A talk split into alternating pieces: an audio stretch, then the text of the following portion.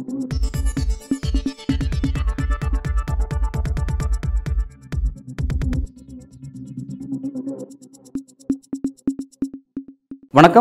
இந்த நேர்காணலில் நம்முடன் அரசியல் பேச இணைந்திருக்கிறார் மருத்துவர் காந்தராஜ் அவர்கள். வணக்கம் சார். முன்னாள் அதிமுக அமைச்சரினுடைய ஊழலை வந்து அவங்க செஞ்ச ஊழலை மறைக்கிறதுக்கு ஆளுநர் உதவி செஞ்சுட்டு இருந்தான்னு சொல்லி சொன்னாங்க.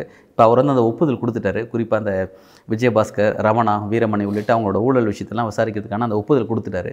இப்போ அதிமுகக்கு எதிராக பாஜக திரும்பிடுச்சு அப்படின்னு பார்க்கலாமா? பாஜக திரும்பல. உச்ச நீதிமன்றம் திரும்பிடுச்சு. அதில் தானே இப்போ மாட்டிக்கிட்டாங்க. கவர்னர் இவ்வளோ நாள் எடுத்து வச்சவரும் இன்னும் கொஞ்ச நாள் வச்சுருக்க முடியாதா? மாட்டிக்கிட்டாங்க. எல்லா ஃபைலையும் அனுப்புகிறாங்க இனிமேல் அது சம்மந்தமாக இவங்க தான் ஆக்ஷன் எடுக்கணும். ஆனால் இதில் வந்து திட்டவட்டமான ஒரு இது முடிவு வந்துருச்சு. இனிமேல் கவர்னரால் ஒன்றும் பண்ண முடியாது. கவர்னர் பேரை சொல்லிட்டு இனிமேல் ஆளுங்கட்சி கவர்னர் மேலே படிப்போம் இல்லை இப்போ அவங்க என்ன ஸ்டேட்மெண்ட் வச்சுருக்காங்கன்னா கிட்டத்தட்ட கவர்னர் டேபிளுக்கு நூற்றி எண்பத்தி ரெண்டு மசோதாக்கள் வந்துச்சு. அதில் நூற்றி ஐம்பத்தி ரெண்டு மசோதாக்களுக்கு அவர் வந்து அனுமதி கொடுத்துட்டாரு. வெறும் முப்பது மசோதாக்கள் மட்டும்தான். அது குறித்தின டிஸ்கஷன் அதை பற்றின சில கேள்விகள் இருக்குது அவருக்கு. அது மட்டும் தான் மற்றபடி மெ மெஜாரிட்டியான நைன்ட்டி பர்சன்ட் கொடுத்துட்டோம் நாங்கள் டென் பர்சன்ட் மசோதா மட்டும் பெண்டிங்கில் இருக்குது அப்படின்னு ஒரு வாதத்தை வைக்கிறாங்களே. ஏங்க சினிமா தேட்டருக்கு போகிறீங்க டிக்கெட் கவுண்டர் கொஞ்சம் இதாக அதெல்லாம் சரிப்படுத்திட்டேன். அந்த என்ட்ரன்ஸ் கிட்ட இருக்கிற அந்த பள்ளமெல்லாம் மூடிட்டேன். அந்த இது சைக்கிள் ஸ்டாண்டெல்லாம் சரியாக பண்ணிட்டேன். என்ன சரியில்லைங்க ப்ரொஜெக்டரு படம் காட்டாதுங்க. ஸ்க்ரீன் போடலை. அதெல்லாம் தான் சரியில்லை அது மூணு தாங்க. ஸ்க- பட தேட்டரில் ஸ்க்ரீன் இல்லை. உட்காரதுக்கு சேர் இல்லை. ப்ரொஜெக்டரில் லென்ஸ் இல்லை. ஓட்ட முடியாது. அவ்வளோதாங்க மற்றதெல்லாம் க- பண்ணிட்டேன். சரியா? தேட்டருக்குள்ளார ஸ்க்ரீன் இல்லை படம் போட முடியாது. மச்சான் இப்போ கரெக்டாக இருக்குது சைக்கிள் ஸ்டாண்ட் இருக்குது டீ கடை இருக்குது இது வர டிக்கெட் விற்கிற இடம் கரெக்டாக இருக்குது. ஆனால் படம் போடுறதுக்கு ப்ரொஜெக்டர் இல்லைங்க ஸ்க்ரீன் இல்லைங்கன்னா அது மாதிரி தான் நூற்றி ஐம்பத்தி ரெண்டு மசோதாக்கள் என்ன மாதிரி மசோதாக்கள் அவர் கையெழுத்து போட்டார்? எதை நிறுத்தி வச்சார்? எதை இன்றைக்கி இருக்கிற அந்த ப ஐம்பது மசோதாக்கள் பதினஞ்சு மசோதாக்கள் அனுப்பிச்சிருக்காரு. அதை ஏன் அவர் அவ்வளோ காலம் நிறுத்தி வச்சார்? அதுக்கு அந்த விளக்கம் கொடுக்கவே முடியல மூணு வருஷமா வச்சிருந்தீங்க என்னத்துக்காக வச்சுக்கன்னு நீ- நீ கேட்குறாரு கேட்டார், நீதிபதி கேட்டாரு. ஒரு பதில் இல்லையே. என்ன செஞ்சுக்கிட்டு இருந்தேன்னு கேட்குறாரு இதை விட அசிங்கமாக எவன் கேட்பான் இதை விட கேவலம் என்ன இருக்குது பட் இதெல்லாம் அசிங்கமாக அவங்க எடுத்துக்கலங்கிறாங்க. அதை அவங்க எடுத்துக்க மாட்டாங்க. எலெக்ஷன் கமிஷன் நம்ம கையில் இருக்கிறவரையும் நம்மளை அசைக்க முடியாது. ரெண்டு பாயிண்ட் தான். எலெக்ஷன் கமிஷன் ஒரு வேளை காலம் வர விட்டுச்சுன்னா ஜெயிச்சோன்னு வேலை கொடுத்து வாங்கிக்கலாம். அந்த ரெண்டு பாயிண்டில் தான் அவங்க போயிட்டுருக்காங்க. இப்ப இந்த விஷயங்களுக்கு பிறகு அதிமுக ரொம்ப முக்கியமான ஒரு நகர்வை முன்னெடுக்கிறாங்க.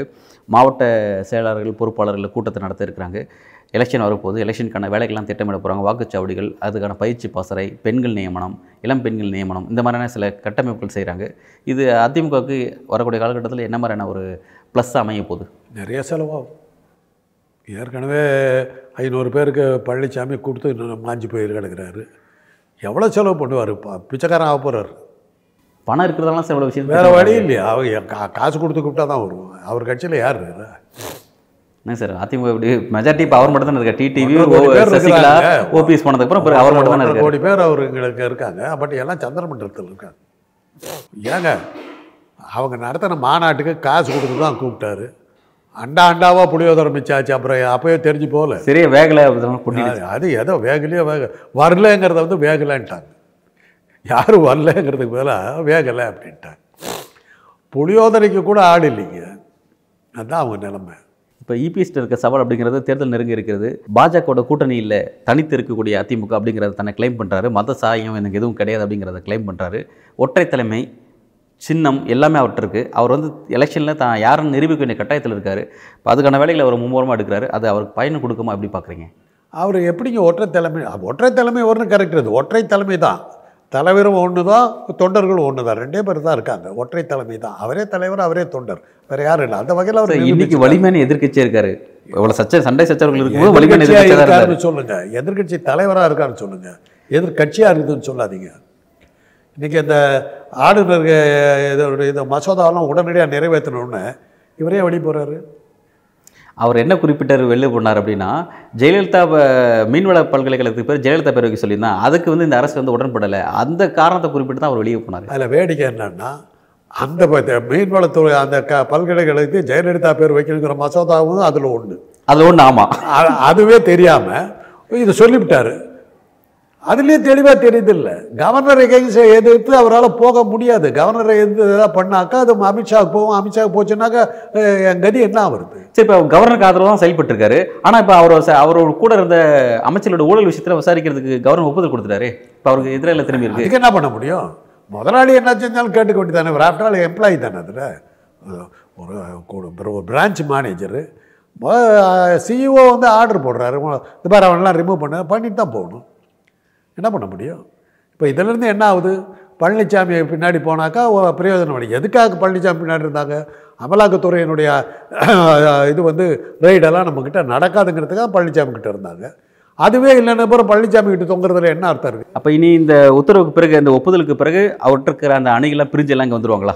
அதில் இருக்கிறவங்களும் ஒரு பத்து பேர் தான் இருக்கிறாங்க. இந்த பத்து பேர் வந்து அதுலேயே ஏறக்க ஏறக்குறைய தங்கமணி வேலுமணி எல்லாம் வெளியே போயிட்டு தான் சொல்கிறாங்க அவர் வேலுமணி வந்து தன்னை வந்து நெக்ஸ்ட்டு சீஃப் மினிஸ்டராக தலைவராக போடுறதுக்கு ஏற்பாடெல்லாம் பண்ணிட்டு தான் சொல்கிறாங்க அவர் மறுக்கிறாரு எப்பவுமே வந்து தலைவர் நீங்கள் கேட்டோன்னா ஆமாங்க அவரை கவுத்துறதுக்கு பிளான் பண்ணிகிட்டு இருக்கேன் அப்படிம்பாரா. அதெல்லாம் ஒன்றும் இல்லைன்னு தான் சொல்லுவாங்க. இது என்ன கேள்வி?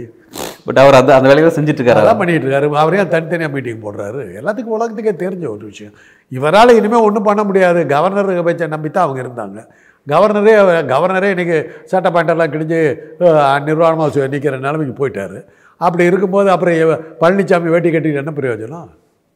அதெல்லாம் உரிச்சு போட்டாங்கல்ல. நிர்வாணம் ஆயிட்டீங்கல்ல அவ்வளோதான் கவர்னர் இந்தளவுக்கு நீதிமன்ற உத்தரவால் வந்து ஒரு சேதாரத்துக்குள்ளாயிருக்கார் அப்படின்றத நீங்கள் குறிப்பிடுறீங்க. பட் வந்து இன்னும் எனக்கான கால வரையறை இன்னும் ஃப்ரேம் பண்ணல அவங்க. நீதிமன்றம் வந்து எனக்கான டைம் பீரியட் இன்னும் ஃப்ரேம் பண்ணல. அதனால வந்து ஜஸ்ட் இப்போ அடுத்த இயரிங் தான் போட்டிருக்காங்க. அடுத்த இயரிங்கில் நான் போவேன். இப்போ அடுத்து வந்து எலெக்ஷன் வரும். ஐந்து மாநில தேர்தல் வரும். அதில் நீங்கள் எல்லாத்தையும் மறந்துடுவீங்க. அடுத்து எலெக்ஷன் வரும். இப்படியே இது நாங்கள் எங்களோட போக்கு தொடர்ச்சி பின்பற்றி தான் இருக்கோம். ஏதாவது ஒரு மறைந்து வரத்தாங்க செய்யும் ஆனால் அந்த பதினஞ்சு ஃபைலை வச்சு அமுச்சிட்டாருல்ல முடிஞ்சு போச்சு இல்லை அந்த விஷயத்தை என்ன குறிப்பிடுறாங்கன்னா ஆளுநர்கிட்ட இருக்க அதிகாரத்தை மாநில அரசு தட்டி பறிக்க பார்க்குறாங்க அதனால அவர் கையெழுத்து போட மறுக்கிறாருன்ற. மாநிலத்தில் இருந்த அதிகாரத்தை கவர்னர் தட்டி பறிக்க பார்த்தாரு. வரி கொடுத்தவர் வந்து மாநிலம். திருநவன் கவர்னர் கவர்னர் போஸ்ட்டு அழகா. இதான் திருட வந்து பறி கொடுத்தவனை பார்த்து திருடங்கிற கதை தான். வேற என்ன இருக்குது மாநிலங்கள்கிட்ட இருந்த உரிமையை தானங்க அவரும் எடுத்துக்கிட்டாரு. அவர் எப்படி எடுக்கலாம்? அதான் கேட்குறாங்க நீதிமன்றம். உனக்கு யார் இந்த அதிகாரத்தை கொடுத்ததுன்றாங்க. உங்கள் ஸ்டேட்மெண்ட்டில் அது பதில் இருக்குல்ல. நீதிமன்றம் கேட்டது அதுதான் கேட்டுச்சு. உனக்கு யார் அதிகாரம் கொடுத்தது? Your after all nominated officer அவ்வளோதான் எனக்கு அவருக்கு என்ன வித்தியாசம்? எனக்கு சம்பளம் குறைச்சல் அதிகாரம் குறைச்சல் கொஞ்சம் ஒரு சம்பளம் ஜாஸ்தி அதிகாரம் கொஞ்சம் அதிகம். மற்றபடி என்ன வித்தியாசம் எனக்கும் கவர்னருக்கு ஆளுநரை வந்து இந்த அளவுக்கு ஒரு நெருக்கடிக்குள்ளாயிடுச்சு திமுக அரசு அப்படிங்கிறதுக்காக. அண்ணாமலை ஏற்கனவே திமுக அமைச்சர்கள் செய்த ஊழல் விஷயத்தை அவர் வந்து கொண்டு போயிட்டு ஒரு புகாரை கொடுத்துருக்காரு. இப்போ அந்த விஷயத்துக்கு வந்து விசாரணை செய்யறதுக்கு அவர் ஒப்புதல் கொடுப்பாரு. அடுத்த நகரம் இதை நோக்கி நகரம். டெல்லி இப்படி தான் வந்து அவர் கைட் பண்ணியிருக்கான்னு சொல்லி சொல்கிறாங்களே சார். இதையும் சேர்த்து பேச வேண்டியதானே அண்ணாமலை இதையும் தானே ஆதரிக்கிறார். அண்ணாமலையே சொன்னார்ல ஃபஸ்ட்டு வந்து ஊழல் பட்டியல் திமுக மேலே கொடுப்பேன் அதிமுக மேலே கொடுப்பேன்னாரு இன்றைக்கி எதையுமே கொடுக்கலங்கிறது வேற. அதிமுக மேலே கொடுக்கவே இல்லை எது மேலேயும் கொடுக்கல யார் மேலே கொடுத்தாரு? ரெண்டாவது ட்ரங்க் பட்டி கொண்டு வந்து இப்ப ட்ரங்க் பட்டி இன்னைக்கு என்ன அவர்? மேலே பதினெட்டு கோடி இருபது கோடி ஊழல்லாம் இருக்குது. அதை யாருக்கிட்ட போய் பேசுறது? அவங்க கொடுத்தா அதை இந்த ஊழலில் சிக்கனம்னு சொல்லி இம்மிடியட்டாக இவங்க ஆக்ஷன் எடுத்துருவாங்கல்ல. நீ ஊழல் பட்டியல் கொடு. நீ திருநதுக்கான இது கொடுத்துருக்காங்கன்னு சொல்லி இன்னைக்கே இவங்க க திமுக கவர்மெண்ட் ஆக்ஷன் எடுத்துருவாங்கல்ல. நாளைக்கே ஜெயிலுக்கு போடுவார் இவர் இதை கொடுத்து இது கவர்னர் ஒப்புதல் கொடுத்து இது போய் சென்ட்ரலுக்கு போய் அப்புறம் வர்றதுக்கு எவ்வளோ நாள் ஆகும்? இன்றைக்கி க திமுக கவர்மெண்ட் நினச்சதுன்னா இன்றைக்கி அவர் மேலே பதினெட்டு கோடி ரூபாய்க்கு ஒரு ஊழல் ப- இது வந்திருக்குது. உடனே உள்ள போடலாமே யார்? அண்ணாமலைக்கு எதிர்த்து அண்ணாமலைக்கு எகேன்ஸ்டாக வந்திருக்குதுல்ல.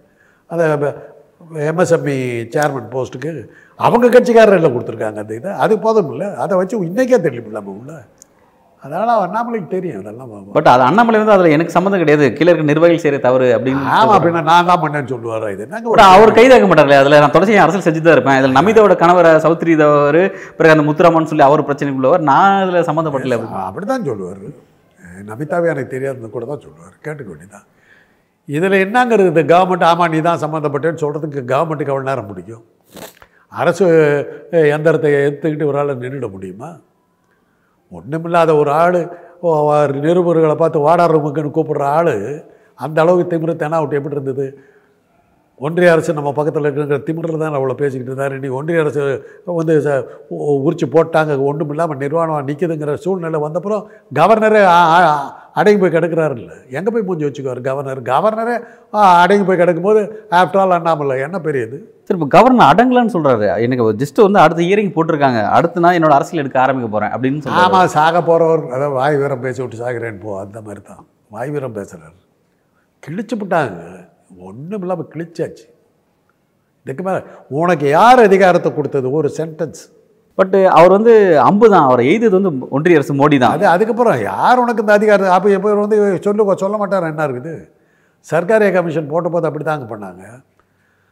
கலைஞர்கிட்ட ஒரு இதையும் வாங்க முடியல. அவருடைய பிஏவாக இருந்த ஒரு ஐஏஎஸ் அதிகாரி கூப்பிட்டு ஒரு மிரட்டு மிரட்டினாங்க. கலைஞர் தான் எல்லாத்துக்கும் காரணம் எழுதி கொடுத்தான் அந்த ஆள். அதுக்கப்புறம் ப்ரூஃப் கேட்டால் அவன் அந்த ஆளுகிட்டையும் ப்ரூஃப் இல்லை. சர்க்கார் கமிஷன் காலாவதி ஆகிப்போச்சு அதிகாரிகளை நம்பிக்கிட்டு நீங்கள் வந்து சாவா இதெல்லாம் அண்ணாமலை ஒரு அதிகாரியாக இருந்தவர். நாளைக்கு அவருக்கு ஆபத்து வருதுன்னா இவங்களெல்லாம் காட்டி கொடுக்க மாட்டாருன்னு என்ன இருக்குது? இந்த கவர்னரே ஒரு அதிகாரியாக இருந்தவர் தான் ரவி. இவர் அவங்கள அமித்ஷாவை காட்டி கொடுக்க மாட்டாரு என்ன இருக்குது? கலைஞர்கிட்ட அடிதண்டம் பழிதண்டமாக இருந்த அந்த ஒரு ஐஏஎஸ் அதிகாரி. அமித்ஷாவை காட்டி கொடுத்துருவாரு கவர்னர் இதைத்தான் அதைத்தான் நான் சொல்ல வர்றேன். வாய்ப்பு இருக்குங்களா? ஒரு ஒரு ஐஏஎஸ் அதிகாரி கலைஞர்கிட்ட அடிதண்டம் பழிதண்டமாக இருந்த ஒரு ஐஏஎஸ் அதிகாரி தனக்கு ஆபத்து வந்துடும் தெரிஞ்ச உடனே கலைஞர் உடனே காட்டி கொடுத்த மாதிரி ரவி அமித்ஷாவை காட்டி கொடுக்க மாட்டாருன்னு என்ன இருக்குது? அண்ணாமலை வந்து ரவியை காட்டி கொடுக்க மாட்டாருன்னு என்ன இருக்குது? இப்போ அதுக்கான வாய்ப்புகள்லாம் இருக்கு. ஏன் இல்லை? ஏன் இல்லை? சினிமாவில் அதிகாரம் அவங்ககிட்ட இருக்குல்ல சார்? இன்னும் அதிகாரம். எல்லாம் காட்டுறாங்கல்ல. உன் பொண்டாட்டியை கட்டி வச்சிருக்க மரியாதை இது பண்ண ஜட்ஜை தீர்ப்பை மாற்றி சொல்கிற மாதிரிலாம் அது சீரியலில் பார்க்குறேன் சார் அமித்ஷா கிட்ட இருக்க அதிகாரத்தை பார்த்து மோடி கிட்ட இருக்க அதிகாரத்தை பார்த்து டெல்லியினுடைய உச்சநீதிமன்றம் பயப்படுது அப்படின்னும் போது இவங்க யார்கிட்ட போய் அதை போய் காட்டி கொடுக்க போறாங்க? அப்படி பயந்துருந்தாக்கா இன்றைக்கி இந்த கவர்னருக்கு எகேன்ஸ்டாக அந்த தீர்ப்பு வந்திருக்காது. கொடுக்கணும்னு நினச்சா எல்லாம் பண்ணலாங்க. இந்திரா காந்திக்கு வந்து அலகாபாத் உயர்நீதிமன்ற நீதிபதி அந்த தீர்ப்பை தன்னுடைய செக்ரட்டரி வச்சு டைப் அடிக்கல. அவரே டைப் அடித்தார் ஏன்னா செக்ரட்டரி கிட்ட விட்டு அடித்தோம்னா விஷயம் லீக் ஆகிடும் அப்படிங்கிறதுக்காக தானே டைப் அடித்து தானே கொண்டு வந்து படித்தார் இந்திரா காந்தி தேர்தல் செல்லாதுன்னார். அந்த மாதிரி சொல்கிறதுக்கு உங்களுக்கு தைரியம் இருக்கணும்.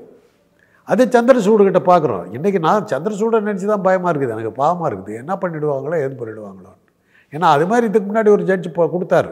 அவரை காணாமடிச்சாங்க அது மாதிரி சந்திரசூடுக்கு எந்த ஆபத்து வரும்னு தெரியலை சார் இப்போ இது குறித்து பதில் சொல்லும்போது பலர் என்ன குறிப்பிட்றாங்க அப்படின்னா எலெக்ஷன் நெருங்க நெருங்க உச்சநீதிமன்றம் வந்து ரொம்ப பல்வேறு வழக்குகள் வந்து அரசுக்கு எதிராக கொடுக்க தாராளமாக முன் வருவாங்க. எலெக்ஷன் முடிஞ்சதுக்கப்புறம் திரும்ப மோடி தான் வந்தாருன்னா டோட்டலாக ஆஃப் ஆயிடுவாங்க அவ்வளோதான் அதோட முடிஞ்சு திரும்ப மோடி வந்தாக்கா முடிஞ்சு போச்சுங்க. இவ்வளவே ரெக்டிவே ஆகிடும் சந்திரசூட்டாலே திரும்ப எதிர்த்து செயல்பட முடியாதுங்கிறாங்க. சந்திரசூடு இருந்தாலும் இது பண்ண முடியும். சந்திரசூடு பதவியிலே இருக்க மாட்டார். அப்போ திரும்ப வெற்றி பெற்றாருன்னா சந்திரசூட் பதவியில் இருக்க மாட்டார். வெற்றி பெற்றால் நீங்களும் நானுமே இருக்க மாட்டோம். அப்புறங்க நாடே இருக்காது சுடுகாடு தான் இருக்கும். திரும்பி வெற்றி பெற்றார். அதாவது இரண்டு உலக மகாயுத்தங்கள் முடிந்தது பிறகு கேட்டாங்க ஒரு பெரிய விஞ்ஞானியை அணுகுண்டு வரலும் கொண்டுட்டீங்க அடுத்த யுத்தத்தில் என்ன ஆயுதங்கள் பயன்படுத்துவாங்கன்னு? அவர் என்ன சொன்னார் அடுத்த யுத்தத்தில் என்ன பயன்படுத்துவாங்க தெரியாது? அதுக்கு அடுத்த யுத்தத்தில் நாலாவது உலக மகாயுத்தத்தில் என்ன பயன்படுத்துவாங்கன்னு தெரியும். என்னன்னா வெல்லும் அம்பு ஏன்னாக்கா மூணாவது உலக மகாயுத்தத்தில் மனிதன் அழிஞ்சிரும். மறுபடியும் ஆதிவாசிகள்லேருந்து வரணும். ஆனால் வில் அம்பு தான் இருக்கும் அப்படின்னாரு. அது மாதிரி தான் மோடி திரும்பி வந்தாருன்னா எல்லாத்தையும் மூடிட வேண்டியது. எல்லாத்தையும் மூடிட்டு சுடுகாட்டில் போய் ஸ்ட்ரைட்டாக படுத்துக்கிறது பெட்டர் ஏன்னா அவ தூ பிறந்துக்கிறது கூட ஆள் வராது. நல்லது சார். பல்வேறு கேள்விக்கு ரொம்ப ஆழமாக உங்களோட கருத்தில் வழங்கியிருக்கீங்க.